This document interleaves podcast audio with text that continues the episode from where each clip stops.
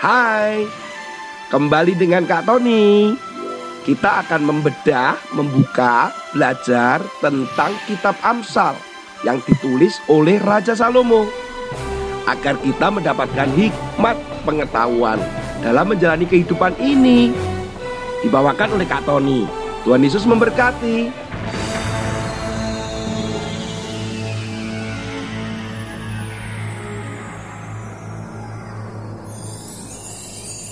Apa? Di Taiwan ada yang seperti itu? Weh, weh, weh. Apa sih sebenarnya yang terjadi di Taiwan? Ternyata begini anak-anak. Ada sebuah restoran yang membuat sebuah promosi yang sangat aneh dan unik. Apa promosinya? Promosinya adalah mereka dapat makan makan sepuasnya bersama dengan lima orang teman bagi orang yang namanya ada kata guiyu. Artinya apa sih guiyu? Itu artinya salmon. Nah, jadi kalau ada orang yang namanya ada salmonnya atau guiyu, mereka boleh makan sepuasnya bersama dengan lima orang temannya.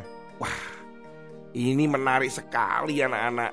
Dan apa yang terjadi? Yang terjadi promosi yang berlangsung selama dua hari itu membuat pemerintah cukup kelabaan. Kenapa? Karena ada banyak penduduk yang tiba-tiba mereka pergi ke kantor pemerintah untuk mengganti namanya. Waduh. Namanya sudah bagus, namanya sudah baik. Namanya kok sekarang diganti dengan namanya menjadi salmon. Setidaknya ada 150 penduduk yang datang setiap hari untuk berganti nama. Dan rata-rata mereka memang penduduk yang masih muda. Jadi saat itu pemerintah Taiwan sampai menyebutnya adalah kerusuhan salmon, katanya begitu. Nah, ganti nama hanya untuk makan sushi yang di dalamnya ada salmonnya. Dan ternyata di Taiwan itu ada kebijakan atau undang-undang yang memperbolehkan penduduknya mengganti namanya. Dalam seumur hidup hanya boleh tiga kali berganti nama. Ya. Kak Tony ini nggak pernah tuh ganti-ganti nama. Ya namanya tetap sampai hari ini. Kenapa? Karena orang tuanya Kak Tony sudah memilihkan nama untuk Kak Tony.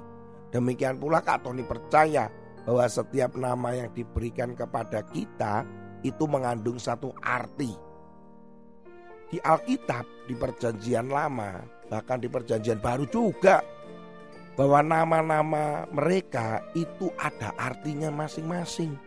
Dan itu mereka berdoa percaya bahwa biarkan nama yang ada artinya itu itu terjadi seperti namanya.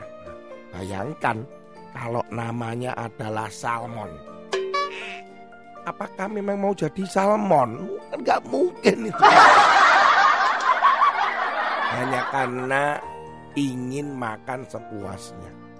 Anak-anak, firman Tuhan berkata di dalam Amsal pasal 4 ayat ke-14 mulai. Janganlah menempuh jalan orang fasik dan janganlah mengikuti jalan orang jahat. Jauhilah jalan itu, janganlah melaluinya menyimpanglah daripadanya dan jalanlah terus. Karena mereka tidak dapat tidur bila tidak berbuat jahat. Kantuk mereka lenyap bila mereka tidak membuat orang tersandung karena mereka makan roti kefasikan dan minum anggur kelaliman. Artinya firman ini adalah kita jangan mengikuti cara-cara orang-orang yang jahat. Jangan mengikuti atau apalagi kita bersama-sama melakukan yang jahat. Dijauhi, jangan bersama-sama mereka. Jangan melalui. Bahkan kita diganggu, digoda untuk terus melakukan. Hati-hati. Hanya kita tergoda, terus kemudian kita jatuh, kita melakukan. Seperti orang-orang di Taiwan, karena tergoda makan dengan gratis sepuasnya bersama dengan lima orang, makan sushi, orang akhirnya mau mengganti namanya. Ini adalah contoh bahwa kita yang adalah anak-anak Tuhan, orang yang percaya, yang membaca firman Tuhan setiap hari, hati-hati, jangan sampai kita juga tergoda untuk melakukan dosa. Ya mungkin dosanya nggak berat-berat amat sih Kak Tony. Ya mungkin cuman bohong. Atau mungkin ada temanmu yang mengajak untuk melakukan satu perbuatan dosa. Untuk mencuri. Untuk mengambil uang dari orang tuanya dan sebagainya. Pokoknya banyak lah Nah itu jangan diikutin. Kita tetap saja jalannya lurus. Ya seperti salmon itu. Oh kok salmon bukan. Seperti yang Tuhan Yesus maui dan kehendaki. Kita tetap berjalan bersama dia. Yesus pernah berkata, ikutlah aku. Artinya kita mengikuti Yesus saja. Jangan melihat ke kanan ke kiri dan mengikuti mereka. Ya, ingat hanya teladani Yesus, ikutin Yesus sesuai dengan firman Tuhan. Jangan tertipu. Eh, kok tertipu? Tertipu, tergoda, eh, tergoda. Apa itu? Tergoda, dirayu oleh si jahat. Ya, mari anak-anak kita tetap semangat. Tetap kita mengikuti jalan yang Yesus dan perintahkan itu.